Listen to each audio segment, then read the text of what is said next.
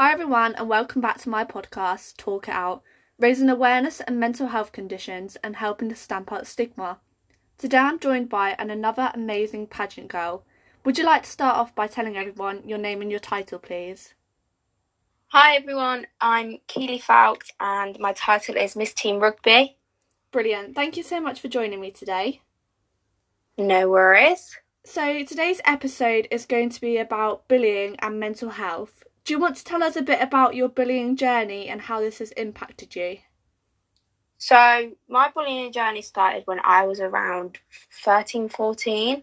Um, so, I was bullied throughout secondary school when I first moved up uh, by a group of girls, which to this day I have no idea why.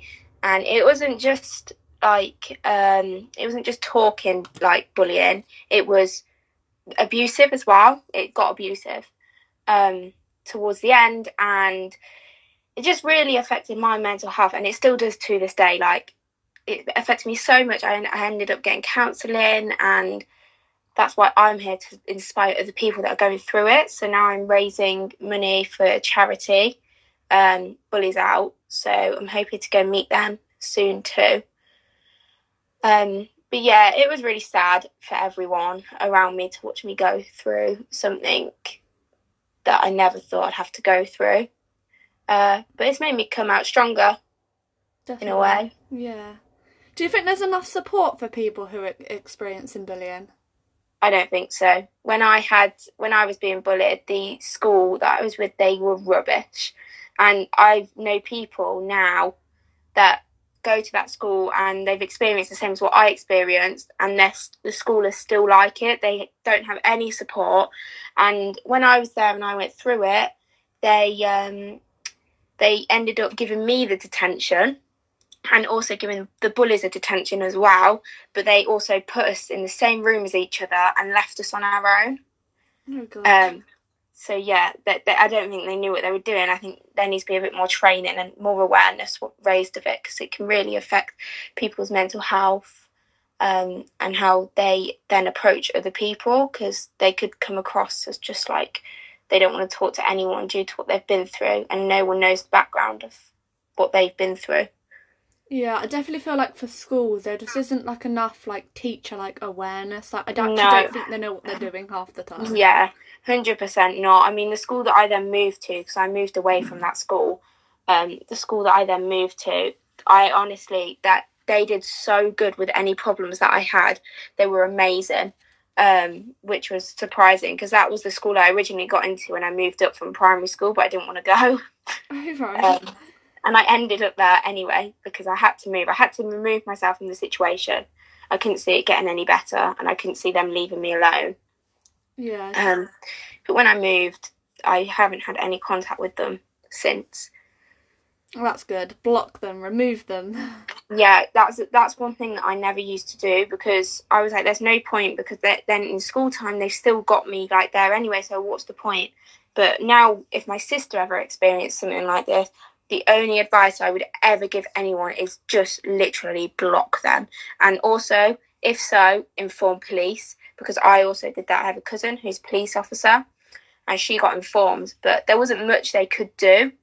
Um, because I had handwriting all over like to- toilet cubicles saying like go kill yourself, Keelie, um, or like go and slit your wrists. And on my last day, I will like never forget that this boy handed me a sharpener blade and he said, Keelie, just go slit your wrist, and everyone will be happier.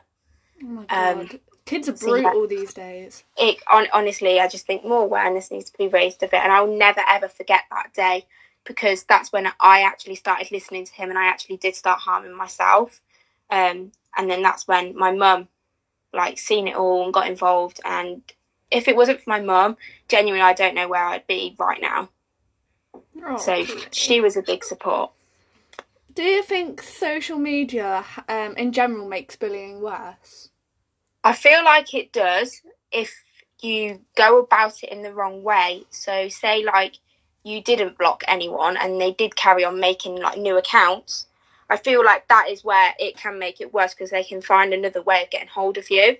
Um, but I feel like if you did like if you was experiencing something like this and then you did block them, and they didn't make any other accounts, then that's okay. You can still have your social life as well. Yeah. Um, but I feel like social media is another way of like bullies getting hold of you, other than like school life and like things like that. Definitely. So you're currently new to the pageant industry. Do I you am. think so far pageants have had a negative or positive impact on your mental health?